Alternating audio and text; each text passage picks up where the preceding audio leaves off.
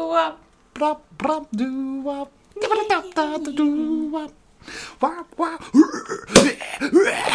Fuck.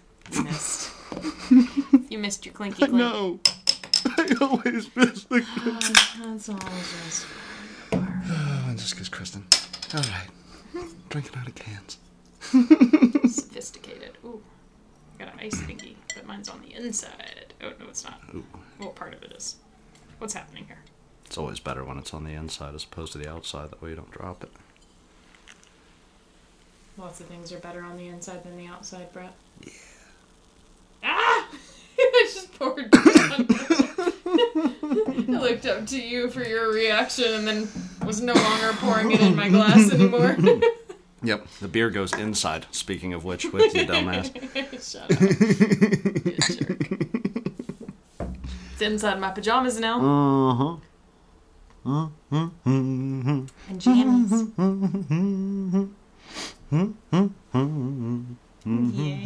Yeah. It foamed up in my mouth. That's what she said. Swallow, Brett. Oh, no. Welcome to the Nightmare Box, presenting Mistakes Were Made. My name is Brett Bloom. I'm sitting across from the beautiful, the effervescent, the badass bitch back in the gym. Week number... Four. Kristen Bloom. I'm excited. At the end of this week, I'll have been going for a full month. How do you feel? Actually good. I feel like not a ton, but a little bit more energetic and a little bit more motivated. Mm-hmm. I don't feel like I look any different, but I feel like certain areas starting to firm up a little bit. So you feel more confident? I do. Do you regret it? Terribly no. Regret it? No, I'm very excited. Actually, I was looking at... It's more of a joke for the audience. If there's one of you out there like me that is trying to convince themselves that it's okay to go to a gym in the middle of the coronavirus epidemic. No regrets then. No. All positive. No regrets. No, I was thinking about not right away, but adding like a yoga day or a Pilates day or something since I only have to work out 4 days a week right now. So I have 3 days off, so I was like, I might add like some yoga, get flexible and shit. My mom is a huge proponent of the Pilates thing. I don't really understand it, but what's the difference between that and yoga? So I did buy a book for Pilates because I was gonna attempt to start it at one point. I think my understanding was yoga is more kind of like stretches and stuff, and Pilates is kind of stretching with workouts and stuff. Like doing planks and stuff. I think some of the Pilates stuff does involve weights, where yoga is more kind of building your flexibility of your body. Mm-hmm. And I think Pilates does involve a little bit of weights, but it is like stretching and working out. Interesting. I think it's supposed to be like get your heart rate up a little bit more than yoga does. But I thought about incorporating one or the other so I can be flexible while getting fit. Fuck yeah. I'm down. Like, I'm down with you being more flexible. I'll watch you do yoga. Downward dog. Son. God damn. But we are quickly approaching a Montana winter, it seems. Woke up this morning, there's ice on shit already. Yeah. And like, I had to give myself the most hardcore pep talk to even go do the grocery shopping at all yesterday, because it was 37 degrees at like 10 in the morning. I was like, it's not going to get much better than this. Give me back my fall weather. It was nice when it was like 55, 60 degrees outside. I do like by midday when it finally warms up, it is still kind of nice fall. Like you need a light sweater coat, maybe. Yeah, weather, but... Yeah, it's rough in the mornings around here, and it does not heat up until damn near 5 in the afternoon. Yeah. I like it, though. But I foresee a lot of chili and a lot of Baileys with hot chocolate in my future. I'm fucking down. That's going to be my life. Yeah, well, we're coming up. No, we already passed our 1-year mark in Montana. Mm-hmm. You know what we are coming up on. What is today? What's today? Today is episode motherfucking 150, son. 150 hours this bitch has put up with me talking to her. We don't talk outside of the show. No. Just twice a week we meet up in the living room and really we converse in our one-bedroom apartment. I'm just not a fan of you. I'm not a fan of me either. It's any consolation. People are like, I don't like you. And it's like, join the fucking club. No, the owner of this restaurant doesn't like him. It's crazy when you think about it, because we have... Not liking yourself? No. 150 episodes, you butt. No, because we have, like, legit, which we passed that marker a while ago, recorded more episodes here than we did before the move. I think we only did, like, 40-something before the move, so we've done over 100 episodes more in Montana, yeah. Which is wild, because it doesn't feel like we've been here that long. No.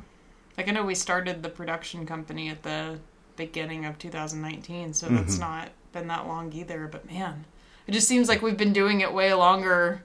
And then I'm like, we've been doing it here longer, actually. And it doesn't feel like we've been here very long. The kids growing up quick. I think part of it for me, too, is that we did The Dolls in 2018, and we hadn't formally decided to start a production company, but we had decided that that was a Nightmare Box production, so that was, like, the first thing we ever did together, but we hadn't, like, established a company yet. So for me, I'm like, oh, we've been doing it for years. I'm a veteran in the game. Oh, reality. Nope, 2 years in, still fucking figuring it out. I've been writing longer than I've not been writing in my life, but I'm technically 2 years into the game. I did see that was like back in September, I think, but the pop-up memory of us signing the legal pad on the car at the back of the laundromat. I was like, oh, good times. There we are. Show notes number 1 is probably in that box right over there. That's a cute memory. I'm glad you took a photo of that day, because I was like, oh, that was our business meeting of outside of our fancy diner. It was our business meeting of us officially starting the company, so it's kind of a nice little memory. Definitely a fancy diner. Definitely not a ghetto-ass laundry fucking joint. I do miss that place sometimes, though. I miss it all the time, just for the people-watching aspects. Like, I wrote some of my best shit in that laundry room, because you can't leave, and I'm not talking to those people. A lot of them are actively on methamphetamine. No, I'm good. I miss it, because when we started going together, it was like a good hour of, like, just having to work on our, like, stuff, because you have to be here. You can do homework, you can read a book, or we can work on, you know, a script. Notes for the show. At that point, we graduated, so it was like, we're here doing our work, and that's that. That's right, isn't it? Yeah. Because we officially launched it right after graduation. Yeah, I just meant the laundromat trips even before we started the thing. That's true. It was very cute. It's fun times.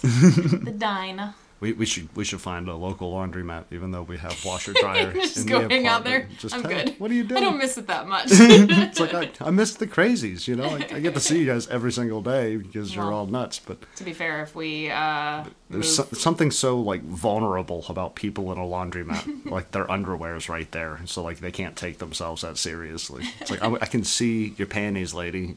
Don't fucking do that. They're brown. Why are they brown? If we move, we don't own a washer and dryer, though, so we may eventually find ourselves back in a diner, but in Montana. Yeah, Montana dining experience. Hopefully not during a pandemic. No, that would be a dodgy... Right now, super dodgy time to be at a laundromat. You really have to trust the laundromat people. Granted, they work primarily with soap, so it's probably not that big of a deal. Yeah, but that one soap like gave you an allergic reaction that one time. Oh, yeah, we used a machine for a whole like 2 weeks worth of clothes. And I busted out with like little bumps all over my body. I was like, what the fuck is this? I got somebody's eggs. Yeah, somebody gave me body herpes. I've got full body herpes. I itch. I'm inflamed. What part are you, Brett? Your genitals? No, my whole body is inflamed. I felt really bad about that because it was most concerning at the beginning because my underwear was in those loads. So at first it was like, I think Kristen gave me a herpes. And then I was like, how did I get on my arm? Have I been fucking fist fucking her all the way up to the shoulder bone? What the fuck are we doing? I do not have herpes. Thank you very much. No, I felt bad about it though because that was after I had moved in with you and I couldn't, like, it was definitely somebody else who had used it before us had used a soap that Brett was clearly having a reaction to. And I couldn't offer to be like, well, I can rewash the load to get that off of it because we didn't own a washer and dryer. So it was like, well, hey, you're kind of screwed till next weekend. Good luck. Next weekend, we'll rewash everything. Until then, you're going to be an itchy bitch. You're standing in lines just trying to scratch the underside of my testicles. I felt bad about that though. I was like, I can't fix it, so have fun. Yep, it was everything. It was like my belly was all fucking inflamed. It was up your back, yeah. Yep, all everywhere. The way up my back, all the way down my legs, even my feet because they're in socks. And I already start off with not great feet. I've got like permanent athlete's foot going on with my feet. And we add the element of extra itchiness to athlete's foot, and it's just a nightmare situation. I've been looking better since we moved to Montana. Exactly. All this dry air is killing my lungs, but healing your feet. It's doing me a lot of good. Just slowly killing me. Yeah. But we're 150 fucking episodes in. We've had a lot of fun. It's been all right. All right. I enjoyed it. No, it's I talk fun. To people all the time that enjoy it. You know? It's been a learning experience for sure. That was the point of the show at the beginning. I'm not an audio person, and it's taught me a bit about tinkering with audio, for sure, which is nice for the movies. Yeah, on the technical side of things, being able to tinker with the audio, I think we've learned a lot about each other and each other's crafts through the show. You know, I get to see things about filmmaking most people don't get to see because I live with you, because the state says I have to. Well, fine, then. No, I live with you. We talk about it specifically. You star in my films. I star in your films. I am an actor. We made dog biscuits today. I don't know. I feel a lot. A sentiment, Brett? Yeah, I feel like sentimental feelings? I'm fucking trying to. If you shut your goddamn mouth.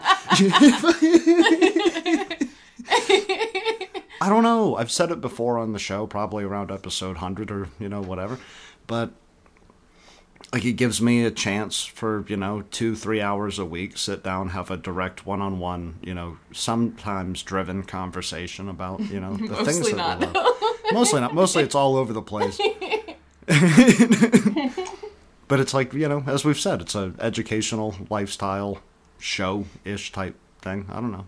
I just do that, hang out with my wife, and that's my favorite part about it. Semi forces me to research things in an effort to have things to talk about. To continue growing your career. It's a promise to yourself and to a listenership. Gosh, I gotta talk about something today. Somewhere in fucking Saudi Arabia. You're being downloaded on illegal Wi-Fi. We see you, bitch. We see you, and we disagree with the politics of your country. But thanks for listening. I was hoping you'd help me out at all here. I'm just floating. No, you're just flowing with your sentiments. All right, well, then I'll get off my sentiments. I thought we could have a nice, gushy conversation about an hour fucking 50.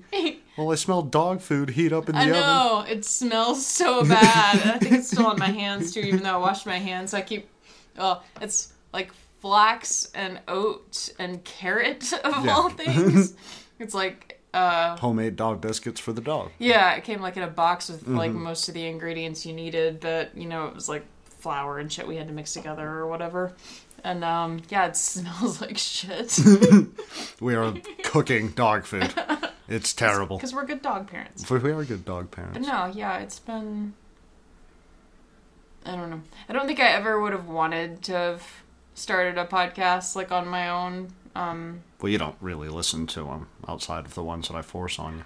No, and that aside, I listen to I feel like I don't listen to them right now because there's so much chaos in general. The job that I have as a day job is so noisy and so busy, and then we're in the middle of a pandemic, so the whole world is falling apart. And a lot of the shows are just coronavirus. Well, I think just in general, I like having silence in the other hours of my life to try to even it out a bit. So even on my drive to work now, I don't listen to the radio anymore. I keep the radio completely turned off, and I just drive in silence to work because I need some level of calm to balance out everything else. So I think if it weren't so chaotic, I would probably listen to them more. But that aside...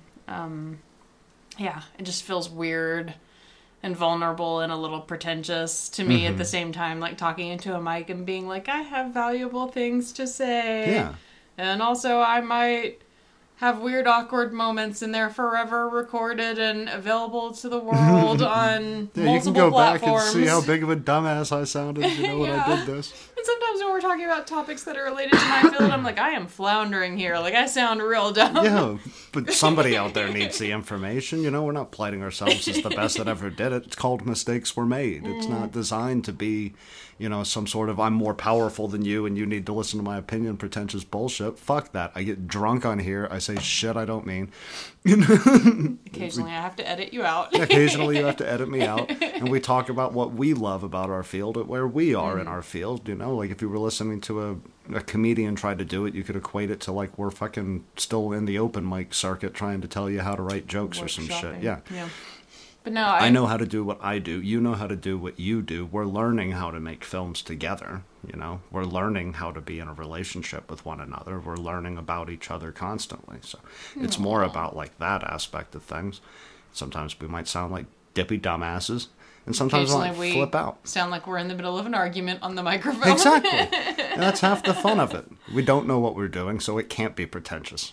But no, like I feel like my initial feelings about something like that would be like it seems like both vulnerable and pretentious. But I am glad it was a thing that you were into and a thing that I was like, oh, well, we might as well, you know, I already have a microphone because I had bought a... To me, I just thought it would be hilarious if we popped up a mic and got hammered. That was the... You tried to do that this weekend. I was like, no, I'm good. Last night. Yeah. I was like, hey, you want to play chess and record a drunken episode while we play chess? We had our weekly steak and wine night, and I have been trying to cut back how much I've been drinking. Well, you have. Yeah. I'm not succeeding as much as I would like to, though. I still probably have at least 2 beers pretty much every night. If I had 2 beers every night, I would consider myself sober. So but I have been... Where's Brett on a Tuesday? Beer number 13. Fucking passed out on the couch. Farting himself. It's like, that's what he does.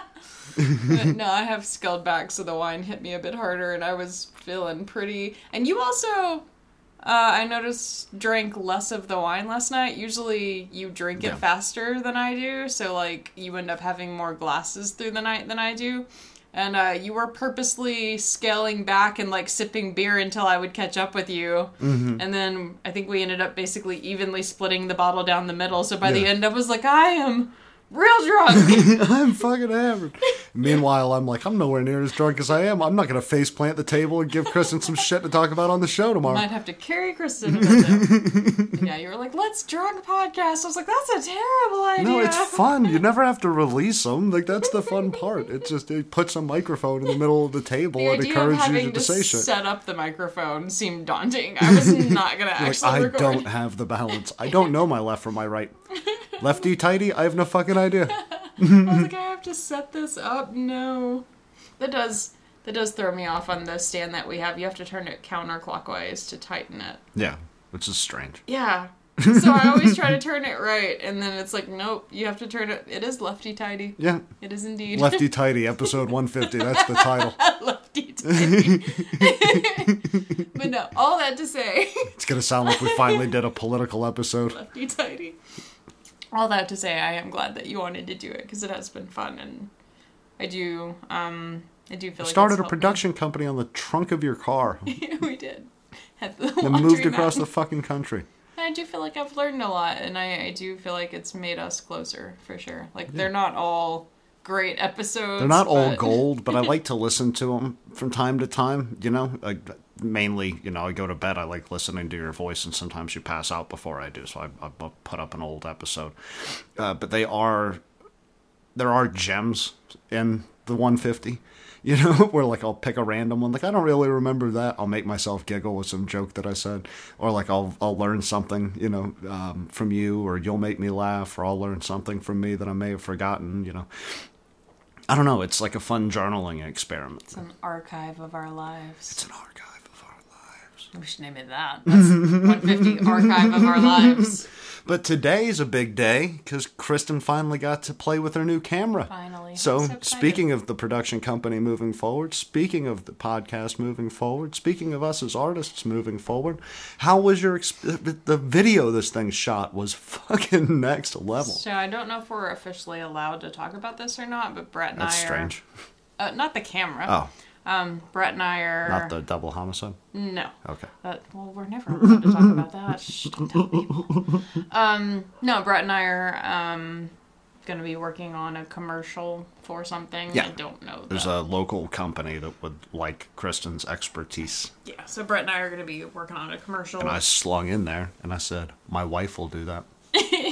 I'll save you a shitload of money. I'll give my wife a job. Mm-hmm. Let me slide in here. So yeah, we gotta figure that out pretty soon, actually. Yeah. So I was like, fuck, I haven't even done a test run with my new camera. I need to pull that out and actually mess with it a little bit, because it's set up very different from my old mm-hmm. one. Like, I mean, the principle of the settings for a camera is still the same, but just all the buttons and all the placements and all that shit are different. And so I pulled it out today finally and did a test run with it, and really, really like it. It is going to be, I think, a little bit of an adjustment period, because the monitor is bigger, which is nice. I can much more clearly see. The monitor on the camera? Yeah, yeah. Like the viewer finder for me to see what I'm shooting is significantly bigger, so I can much more clearly see what I'm shooting, which is nice. It's like damn near the whole back of the camera, right? Basically. Yeah. Which camera is it? It's the Blackmagic Pocket Cinema Camera 6K version. Cool. That is a mouthful. It's BMCC. Or no, Black Lives Matter. Blackmagic Pocket BMPCC 6K. Cool. But the monitor's affixed to the back of the camera, and it takes up, pretty much the entire back of the camera, where my old one had what is called an articulating screen. Mm-hmm. What does that mean? So you can move the screen on the old one that I had. It would literally rotate all the way around. You'd flip it for when we needed to do like a selfie type shot, or we had to tripod it because I'm not allowed to hold the camera. Or if I was trying to shoot a weird angle, I could angle the monitor up to me so I could see what I was doing. So with this one, it's affixed to the back of the camera. So if I'm trying to get like a low angle, I got to be down on the floor with the camera. Is there an attachment we can buy that would? There are monitors you can buy, and because I still owe you money for my half of the camera. That is something I was considering, which is why I wanted to give it a test run first to see how I felt about it, like buying a actual monitor to attach to it, because then that would give me the flexibility of being able to move it again. I wanted to see how I felt about having an affixed one, because I've never owned a camera that didn't have an articulating screen. I've mm-hmm. always had that, so I'm used to having it. So I was like, well, let's just see how it handles and how I feel about it. And it does make it a little harder to get weirder angles, so that's a bit of an adjustment, because it's it'll shoot 4K or 6K, so it's much bigger file sizes. I also have to have a bigger form of storage, bigger and faster form of storage, so I now have a mini hard drive that attaches to it whenever I'm shooting. And that's a bit of an adjustment, too, just because it's bulkier, and there are, like, cords hanging off and stuff. So I'm like, this is interesting. Does it fit on your old rail? I haven't tried it yet, but it should. Yeah, the shoulder rig thing? Yeah, there's no reason why it shouldn't, but I just did a little test run with the animals while Brett was doing some shopping today. I went clothes shopping, everybody. Proud of you. I bought myself 2 hoodies and a whole beanie. Proud of you. First time I've gone and clothes shopping in a year. And beer. Well, the beer was the... That was the reward for buying the clothes. If you can just survive the shopping trip, there's beer at the end. It's like I realized all my hoodies had holes in them. But continue, I'm sorry. That was really nice. So, a bit of an adjustment, just because it's got features I'm not used to having. I'm not used to having, like, extra stuff hooked up to it, and the whole thing's inside of a cage that, like, lets me attach shit to it. I purposely chose to put a cage on it, but it doesn't necessarily have to have the cage on it. I really like that because it makes it much more like customizable. Mm-hmm. Did you build that yourself or did you buy one? I bought the cage. You bought the whole rig? Where did you build the rig? That's what I'm asking. The cage came as a piece that I had to put together that attaches to the camera. So the cage was one whole piece. I just had to put it together. And then the... mount that the hard drive sits on was a separate thing that I bought, so technically I built it, but I haven't really added that much. You built it the way that you would, build a gun. I've got an AR-15, I want to add a scope. Yeah, basically. Kind of. All right, cool. And there's a lot of different stuff you can buy. You can buy battery mounts that hold extra batteries, because this camera supposedly eats through batteries like a motherfucker, so that's a thing. You can add like a boom mic accessory and shit like that. Well, not a boom mic accessory, but I could add like an accessory to mount a monitor to it or mount a battery pack to it. I do have a shotgun mic that probably would mount to the top of it. Yeah, so you could probably mount a shotgun mic. I don't personally... Maybe if I was doing, like, a documentary, I would do that. I don't personally like to have my mic affixed to my camera just because you can't get as close with the mic. And normally you kind of want your mic right up in there. Yeah. But, yeah, Anyway, all that aside, it is a bit of an adjustment. Beautiful footage, though. Yeah, no, talk nerdy to me, Dave. I don't know anything about this. I want to know more about it. So I shot some stuff in the bedroom, and we have blackout. They're kind of see-through-ish, but like for the most part, blackout curtains on our bedroom window, and then just one light in the center of the bedroom, and that's it. And normally with my old camera, if I had tried to shoot something in there, it would have been way too dark. I would have never had enough light. It never would have worked. I took this camera on top of our black comforter and shot some footage of our black cat with no extra lights of any kind. And it's goddamn beautiful. Yeah. Very nice, crisp, clear, good quality. You can see individual hairs on a black cat sitting on a black comforter. You can see, which I have the depth of field fairly shallow, but you can see like his whiskers in the background. They're a little out of focus. You can see his eyes dilate. It's fucking wild. And my favorite thing is this. I am not going to try to explain this because I honestly don't really understand the concept well enough to try to explain it, but... How are we not getting a sponsorship out of your camera? We've tried. We've reached out. We're still trying. Cameras have a thing called native ISO. The ISO is basically the artificial light that you're having the camera put in. So the higher you crank it, the more your camera artificially adjusts the light to be brighter. And if you turn it down, your camera turns the artificial light down. So it works like a cornea, like it pulls in. Light no, lens. That's actually the aperture. So aperture. That's right. The opening. You've explained it to me before. I don't know. To be honest, I have not done enough research on this to explain this. I don't really know how the cranking of the ISO is really achieved. I just know it's artificial light that the camera's letting in. The higher the ISO, the grainier your footage is because your camera can't recognize those settings after you go past a certain point as clearly. Cameras have a native ISO. I don't know what my old camera was. I think this one is 400 and 3,200. Yeah. So pretty big range there. And yeah, so my old camera, I would have never gone above ISO 1,000. I would have for sure stopped at 1,000 no matter what, set up external lighting to have achieved the shot. Otherwise my footage would have been grainy, terrible. The shot that I took of the cat today, the ISO was 3,200. Is that all the way open? No, it'll go way higher than that, but that's in the range of its native ISO. So if you stay in the range of the camera's native, then you get a crisper shot. You don't get that grainy quality. I'm tracking. And I don't understand how this works enough to explain it, but... It reminds me of the old Rogan joke where he's like, if you gave me 100,000 years, I'd still never figure out how to put a camera in a phone. I legit don't understand it enough to explain it, but there's a native ISO number, and within that number, there's a range that you can go through where you're still in good quality image, and then you kind of have that gray area until you hit the next native ISO where you're not going to get as good quality, so... I want to say it caps at like 1,000 if you're doing the 400 native ISO, and then when you go up to the higher ISO, there's a range there too. So I was like, I'm just gonna try the 3,200 because I know that's one of them. And I could actually see Winston against the black sheets. Didn't have to set up any lights, and I was like, oh my god, it's so pretty. Then you started making noises, and he like looks up at you, and you can see his pupil. Like collapse in and then like dilate all the way out and like collapse back in as he lays back down. He was a bit more... You can like see eyelashes on a cat. It's fucking nuts. He was a bit more cooperative because I was trying to do the same thing with Jax, and Jax, like, if you're addressing him in Jax any way... is a white dog and you can see all of the hairs around his eyes. It's fucking Jax, if you're giving him attention on any level, will just get up and come to you and stick his nose in your face. I was like trying to make noises at Jax and he'd just like turn around and get up and walk over. I was like, damn it, sit still. She wants hugs. I'm good at hugs. Dad has trained me to be really good at hugs. But I am impressed, yeah. Like shooting in a dark room with blackout curtains on, black sheets, a black cat.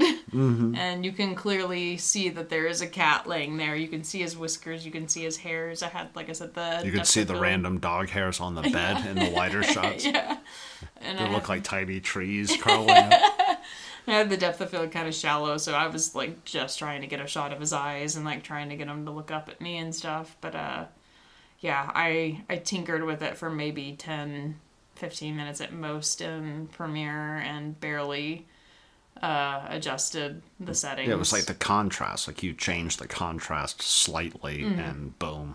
Yeah, like looked so good. I'm so excited to actually mess with it for real and do a movie with it because yeah, I barely did any correction on it, and that's an adjustment for me too. Like I'm used to with my old camera,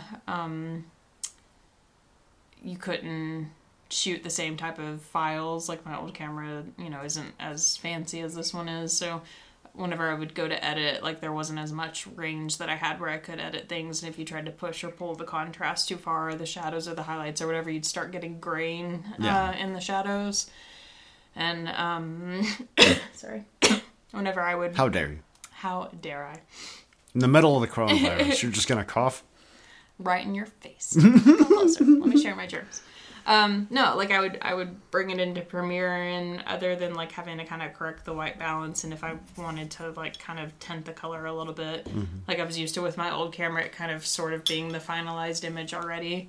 And with this one, it looks very washed out and like just kind of dull initially when you shoot it. And that's the intention, because you're supposed to then go correct the color balance and the contrast balance and all that yourself. So like whenever I pulled it into Premiere, I was like, man, this is like kind of dull looking, and then like just adjusted a few things and I was like, there you are. So that's going to be an adjustment, getting used to seeing it kind of dull while I'm shooting it and having to imagine in my mind what it's going to look like. How do you feel about like how it's going to affect your style and stuff? I mean, you already use a lot of close-ups, so really this is going to highlight your favorite types of shots. I think it's going to give me more range for sure, because like with what you can do, like stylistically, especially since I didn't know if you meant like for wide shots. I was like, she loves close-ups. Well, no, it's going to give me better wide shots. Well, I was like, my whole theory about it actually kind of will, though. It's a bigger sensor size than my old camera, so I will be able to get slightly larger shots than before, just because that shot from Happy Birthday of the mountain range with this camera would be fucking gorgeous. It would look probably way better. But yeah, I think stylistically, since I've been kind of getting into playing with color a bit more, like it's a lot easier to fuck with the color in this one, so it's gonna be interesting. I'm gonna have some fun with it. You excited? I'm very excited. I literally wasn't even trying to get anything serious. I was just like sitting on the bed with Winston and Jax. Max was hiding somewhere, so I couldn't get any shots of Max. But like just sitting with hand held, holding it, and like just kind of drifting focus as I was moving around. Like I wasn't like, let me set up just some lights. Just seeing what it does. Where does it break? You know, where does it work? It got a couple of shots of the candle, too, burning. I was like, oh, this is fun. Let's get a shot of the flame. So, yeah, and I'm very excited to see what it can do. I'm fucking pumped. We gotta get our next film written, though. I know. We gotta punch up that. I swear to God, guys, it's coming. I promise you it's coming. It's highly improvisational. It involves... Probably after this commercial. Cooking together. Yeah. It involves cooking together in a household where I cook while Kristen's in the shower, so we're not up till fucking 10 o'clock until dinner time. Like, so we really could only do it one night a week, and we would have to shoot fucking like a month's worth of Sunday dinners, and our Sunday dinners are typically chicken wings or steak.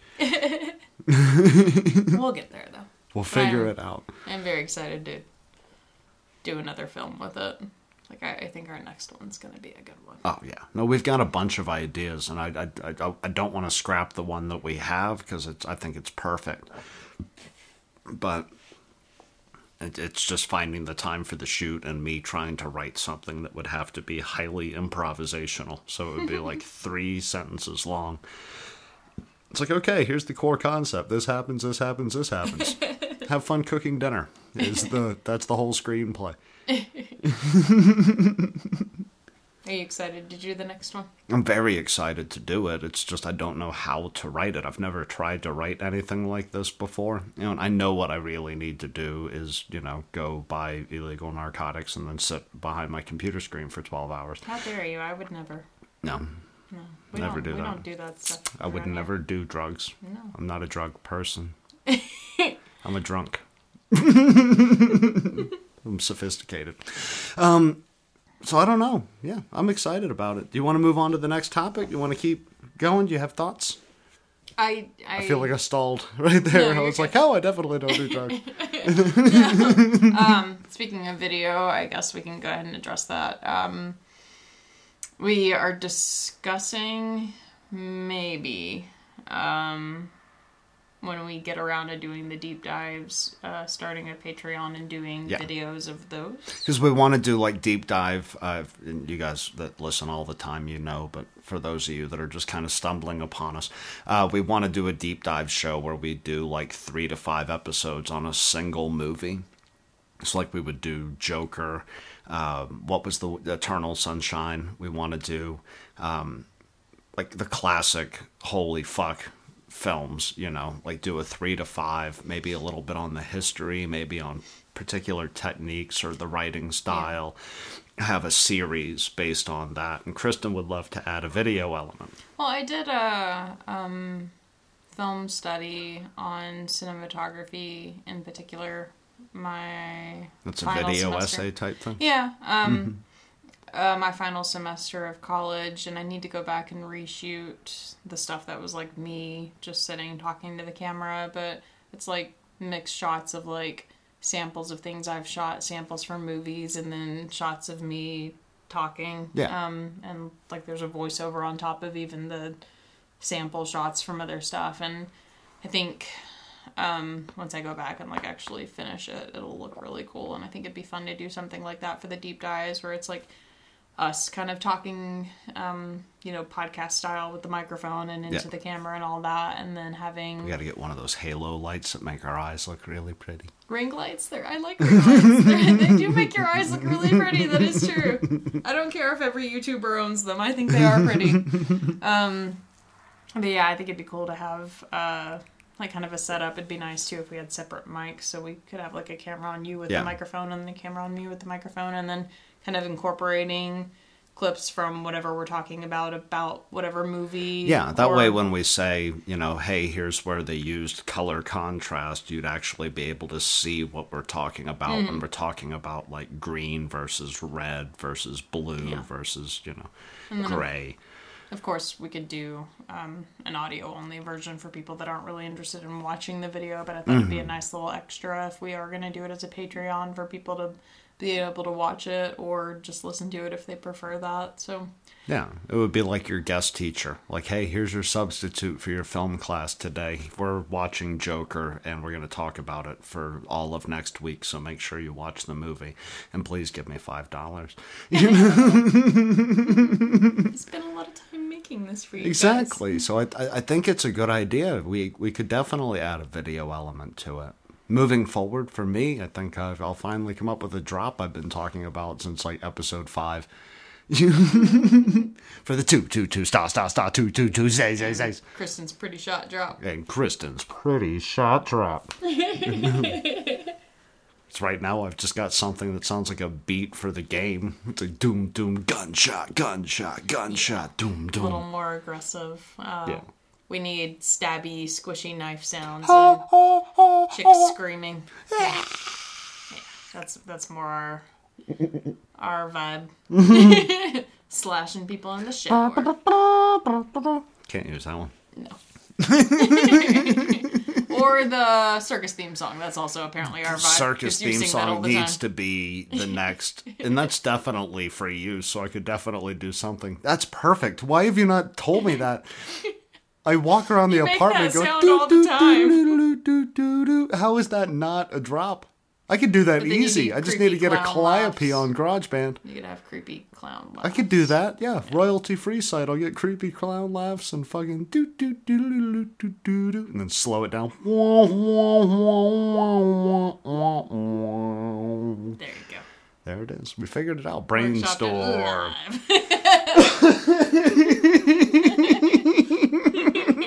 We're professionals.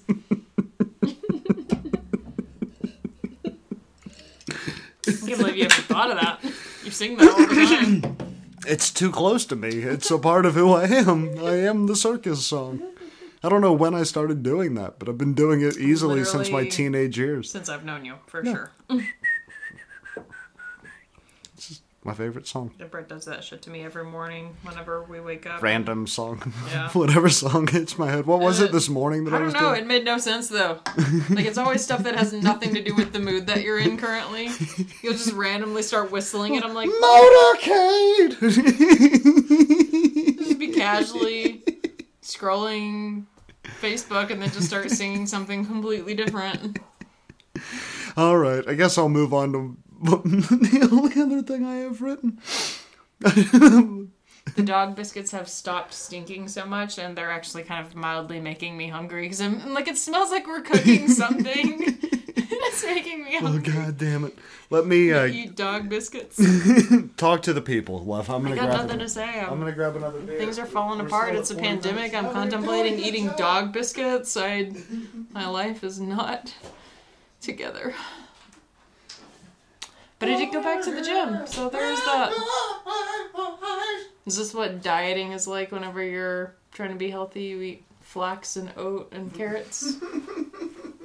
We need to get flaxseed biscuits for our fat-ass cat. That's what we need to do. I don't think there's a saving Winston. I think Winston's just going to die of diabetes. Yeah. Because the rest of them can portion their meals. Winston will eat... everything. Yeah, Winston's got no fucking clue. He'll eat his own food and then sit and wait and try to eat whatever special treat Jax gets. This morning, Jax got steak and eggs, and the cat almost died because he tried to sneak in on that shit. Yeah, I'm gonna get him a kitty treadmill. Do they make those? I don't know. I'm gonna get him one. That'd be interesting. I watched a video on Facebook this morning of a 200-pound golden retriever, and its journey to weight loss. Yeah, they made it walk on a little treadmill and water so it could kind of ease the weight. Hi, Jax. They couldn't just take it on a walk. They had a dog on a treadmill. Well, I think that's about for the owners. It got rescued, so it was like a rescue. So it was like in a shelter type situation. They had walking, and then as it got thinner and was able to do more active stuff, they'd take it out on hikes and stuff, but it literally had to have a ramp to get up into the back of the car for a while because it was too fat. It's like, this is so sad. It looked like a cartoon. It looked like a balloon. Your algorithms are all kinds of confused over there on your Facebook thing. You're like, I like videos of puppies. Like a poor body image. I'm looking at overweight golden retrievers. Well, a lot of my... going, come on, little fat dude. You can do it. I can do it. We can all do it. A lot of my searches lately have been about fitness and stuff. Weight loss and puppies. Yeah. So, I get a lot of recommendations for different fitness brands and then fat dogs. But the last thing that I really had lined up for today, not that it's at all lined up, I had 3 bullet points. We made it through 40 fucking minutes before I had to resort to them. We're doing a damn good job. Crushing it. You learn some things when you turn 150. Exactly. I got this old-ass wisdom I gotta share. Yeah. Fucking flex on them, bro. Fucking come off. We don't need seasons. Brush your shoulder off. We don't need seasons in this bitch. This isn't no goddamn Wondery project where we make you subscribe to 30 different shows. Fuck that. No, I'm joking. Joe Rogan does it all as one season, so... Yeah, we're never meeting his numbers. He's 1,000-some-odd episodes ahead of us. Just saying, though. It's all one season, so there's a good job. There's a secret to the success. A good model to follow there. But the only other thing that I kind of wanted to tackle, and I'm going to read, again, a section poorly because I meant to do this much earlier in the show. I'm happy that I didn't, but I'm going to get a little tongue-twisted. Thank you, Elysian Space Dust. Mm. Mm-hmm. Sips tea. An excerpt from Sam Talent's Running the Light, which I'm still reading. Yes, I'm only 150 pages in. Yes, this is a quote from page 118. There's something about his writing style that slows you down, keeps you there, and it really works. It's like as we talk about these mixtures of long sentences and short sentences to kind of flex time, purposely slow your reader down, do that type of thing. I thought this was a brilliant example of that. And then I want to talk about the importance of the small shit that build your world. So, I'm sorry. So, Running the Light is about a washed-up stand-up comic who's like a road dog, you know? Like, you know, he has a dumb name. He's got a really dumb name. His name's Billy Ray Schaefer. And he was like famous 20 years ago, and now he's a nobody, and he's working the old rooms as a coke addict who's divorced and, you know, lost his kids and went to jail and all of that shit.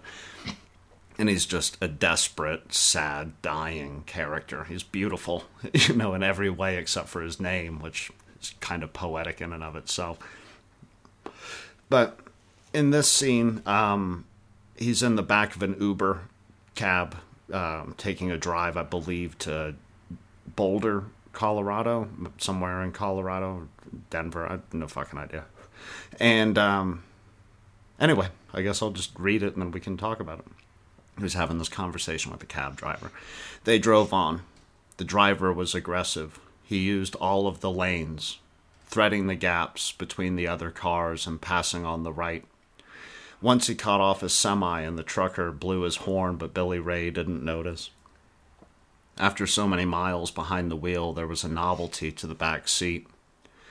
He stared out the window and smoked as the men on the radio answered calls from exasperated people, long-time listeners, first-time callers, watching Highway 50 sweep past the early winter landscape, past the empty fields of frostbit alfalfa and brown acres of indeterminate growth, and the horses in their blankets and blinders and the cattle behind barbed wire fences gather in groupings 100 head deep to share their body heat against the wind, driving under the begging fast food neon and the green signs detailing the distances to cities and the austere black billboards warning Jesus was coming, repent, repent. The roadway curved to accommodate the footprints of the mountains, the ground rising gradually away from the car until it met the sheer slabs of ever-rising earth. The mountains, tremendous, their peaks frosted with snow that wouldn't melt for months, were too big to see all at once. Billy Ray cataloged their individual aspects and attempted to piece them together in his mind's eye, but he was unable to build the image as the pills coated his brain in a warm shellac of beautiful nothingness. His body felt unattached to itself. Every few miles, road signs warned, "Beware of falling rock." After the third sign, Billy Ray chuckled to himself. "Beware of falling rock," he said. Lots of good that's going to do you, eh? Did you hear about Jeff? No, what happened? He was driving on 25 and a boulder came out of fucking nowhere and crushed his car. What a shame. If only he'd read the sign. The tube of fat ringing at the base of the driver's neck wiggled as he laughed. Billy Ray wrote, "Falling rocks," in his moleskin. Another day at the office. I like that. And so what I wanted to kind of branch off on that is like the real world. Oh, hit the spring. Oh, is the importance of like keeping a notebook, but more the importance of, you know, keeping note of the now, the tiny details that build your world. Today, the smell of dog biscuits cooking in the apartment are going to solidify today as something real.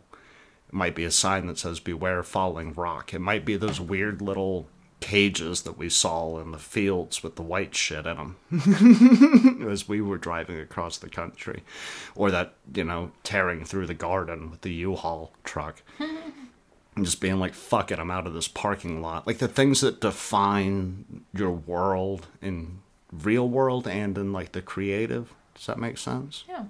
I think we've talked about it before, but it's my favorite part about writing is the obscure little details. And I think that's the thing that like I was trying to keep in mind today whenever I was like testing the cameras, like instead of getting whole shots, just like the way Jax's eyelashes like fluttered whenever he'd look around, or like the way Winston's eyes would dilate if I made a noise at him. So, like, sometimes like the tiny details of the world that you're in are more interesting than the whole picture. Yeah. Like, you don't need to see the bed Winston's laying on to get a sense of like him being a predator. Like every time like he hears a noise, he goes, "Oh, what the fuck is that?" The eyes go, "I don't trust this world." Yeah.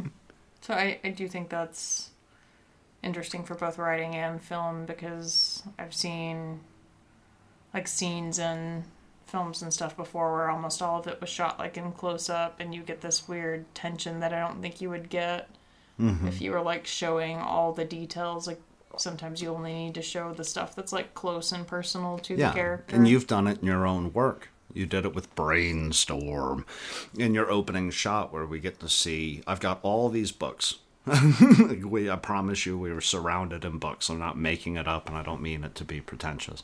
You picked a row that had like a dumb, like extreme science, you know, like sixth graders, you know, scholarship book that was also on a row with the Bibles and the Alcoholics Anonymous. Like you conveyed so much of the character in that, hey, here's the bottom row of his bookshelf. Now you're in his house. Now you know, a small portion of who we're here to talk about today. Yeah. How do you, like, what do you keep in mind when you're doing it for writing? I read a lot of Cormac McCarthy because he can sum up an entire room with a single image. You know, Sam does a great job in Running the Light with building history of the character through very small details. There's a lot of cocaine in the book, so if you're trying to clean up, probably not a book for you. But I can remember, I think it's in Border Crossing, but I'm not 100% sure. It's in one of the Border Crossing books. Cormac McCarthy notes a like Civil War photo that's on the wall, and he just describes that, and by the time he's done describing that picture, you understand the difference in the child narrative that he has going and the older fatherly figure that the child is talking to based on the description of this yellowing picture that's on the wall. So he doesn't need to tell you, and the floor was brown, and the paint on the wall was white, you know, unless it really matters. You can just walk in and be like, well, I was in the living room and I saw La Van Gogh, you know. When you're out with, like, your notebook taking notes, do you think you ever take in, like, the whole room, or is it always, like, the tiny stuff? It's the tiny details. Like, I've tried to explain it to my brother before. It's like you have to learn how to look at a tree and see the vines in one leaf. Like, you need to really key in on the webbing of one thing that is attached to the whole, because there's so much chaos. If you tried to explain all of the leaves on the tree, you'd lose your fucking mind. They're floating in the wind. But if you watch one tree or one half of one leaf. I did like that about my photography class in college. Like, there were like various challenges we had to do throughout the semester, and like some of them were based on light, some of them were based on the subject, and I do remember like having to like purposely like go find obscure things, and there was like I can't even remember what the challenge was, but there was like one challenge where I was like trying to find specific things to take photos of, and one of the chairs that we had sitting on the back porch had like cobwebs and a single like dead leaf hanging from the cobwebs, and I was like, I'm just gonna lay down here on the ground and take this photo. So like whenever you're kind of forced to think about that stuff more, because I don't know that before I really paid as much attention, and like some of the challenges were the whole tree isn't what matters, it's the leaf on the tree, you know. So it does kind of change your viewpoint of how much there is to a world when you're paying attention to the tiny elements of the world. Well, I think everybody is just paying attention to tiny elements, you know, like the things that you see in the world are not the things that I see. The people you interact with are not the people that I interact with. And so like grounding your fictional world is to give the audience the narrator's perspective, you know. So if he makes a cab driver laugh over the sign that says Falling Rock, he's invited you in to that perspective. to like giggle along with the cab driver and at the same time be like, ah, easy joke, let me just write this in my moleskin and, you know, roll forward. I like that. It's, I don't know. I don't feel like I've really quite mastered it. No, there's no masters. Well, I think I have to, I'm still at a point where I have to purposely be like, we're not, like if I was shooting a shot of you, I don't necessarily need to see all of you. So like for the most part, all the test shots I did this morning were like close-ups of random things like the animal's eyes or Jax's paw or whatever, and like I saw the candle flame. Yeah, and like you couldn't see the whole candle. It was literally just like the top half of the glass jar that it's in, and like the flames. Like I have to like consciously be like, how can I make this interesting without showing the whole thing? You know. Well, yeah, and that was one of the most beneficial. And I bring him up all the goddamn time. I would eventually like to have him on, but it was one of the most beneficial lessons I learned from Arroyo was that on occasion he'd be like, "Go downstairs, sit down on the sidewalk, and write what happens in front of you. Don't narrate. You're not allowed to add a character to the situation. Write what is happening." And so you'd look up and you'd see a guy riding his bicycle and you'd have to write what he looked like, what he was riding past, and then he was gone. So now you're moving forward. And you'd do that for 15 minutes, half an hour. And you'd have all these weird snapshots without ever physically moving from the space you were in. Your job was to sit there in silence and write what is happening. And then you would take those in and you would build a story out of the elements and the technical people/characters that you saw from your sitting position. Okay, now we have a full picture of a half hour in a space that you were actually involved in. What were they doing? Give them meaning for their movement. Don't.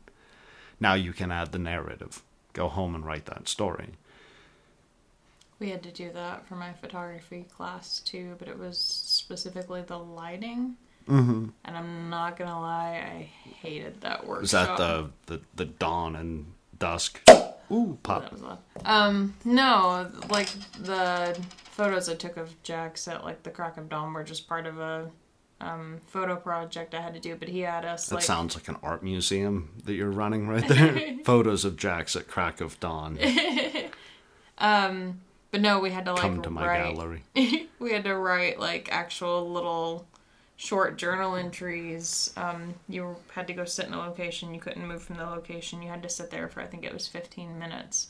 And you had to write for the 15 minutes how the light had changed over the course of the 15 minutes. And you were only allowed to do sunset or sunrise like so many times. You could only do indoors so many times versus outdoors. And like obviously if you're doing indoors and there's not windows, the light's not going to change. Mm-hmm. But like... the actual watching the light change for 15 minutes was so fucking boring. I'm like, I get in the space of 15 minutes, the light could change a lot. Yeah, especially but... like noon to like noon 15, you're going to see shadows start to drift in a different direction. You were supposed to watch like every tedious thing, like if a cloud drifted over the sun in 5 minutes, you had to write that down. And it was just like a log of all the changes the light had made through 15 minutes. I was just like, this is so, it's like watching water paint boil. Dry. Yeah, it's so boring. I hated it. Like, I get the point of it, but I hated it. Yeah, no, I did. Yours sounds like more fun. I didn't enjoy it in the morning, but like, or I didn't enjoy it in the moment. Where did I get morning from? Mm-hmm. I didn't enjoy it in the moment the first time, but he didn't give us any reason. And it just felt like, oh, Arroyo's hungover. Of course, we're not going to, get to work. He needs an extra 15 minutes. I don't know if he's doing coke in the bathroom. I don't know his lifestyle. You know? He's like, just get out of my hair for 15 minutes. He's like, just give me an extra cup of coffee. I'm going to go jerk off. Biscuits are done. Oh, I've got it. Oh. There's shit growing out of your ear. Yeah. We gotta get you some proper headphones. That's probably what we should do with the leftover camera. Today, but I don't know what I'd be buying. We should probably do that with the leftover camera money. Buy you some proper podcast headphones because they're just nice and they're comfy. But yeah, I didn't like it the first time that we sat down to do it because he didn't tell us, he didn't give us the slightest fucking clue why we were doing it. And you never had to use those notes, but you always had those notes.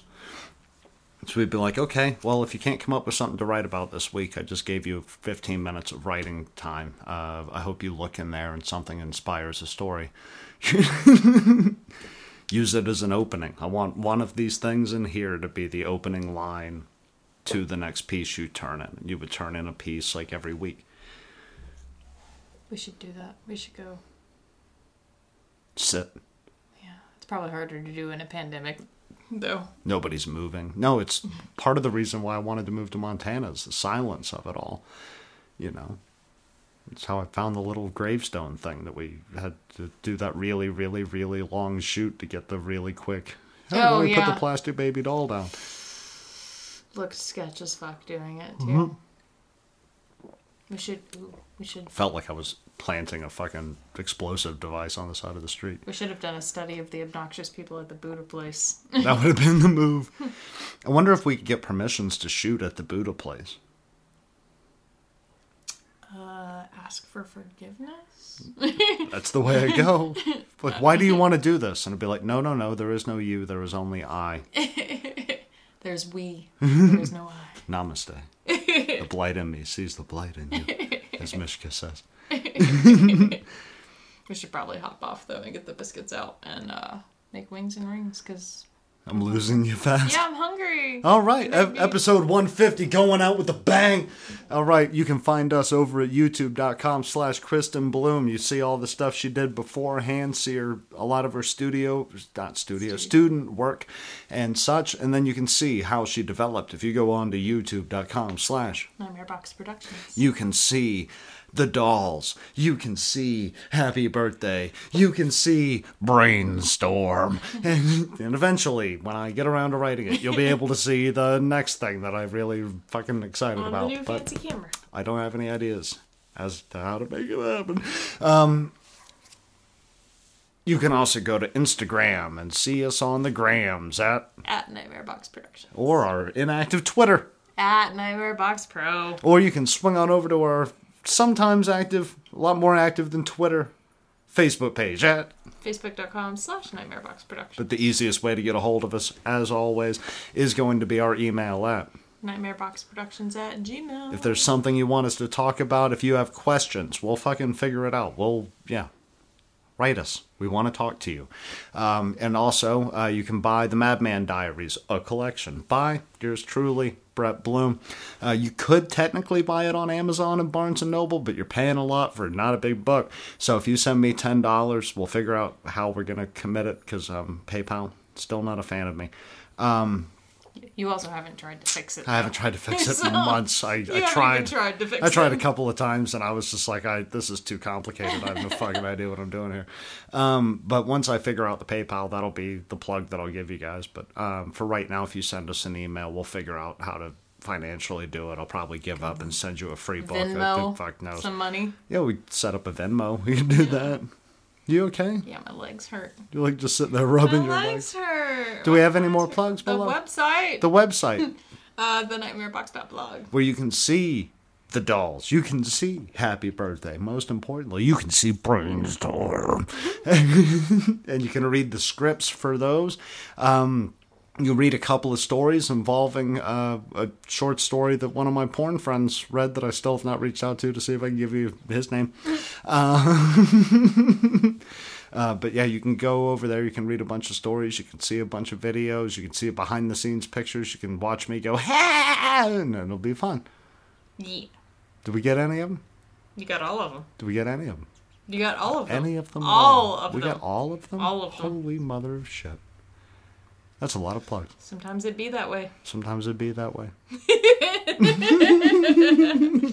All right, sweetheart. I'm going to go cook dinner for my wife because she's just sitting there rubbing her legs. And my legs hurt. And then we're going to watch a movie. We don't know what movie.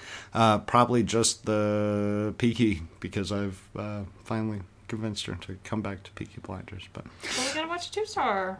Then we'll do a 2-star. I love you, sweetheart. Love you. And I love you guys. And we'll talk to you next week.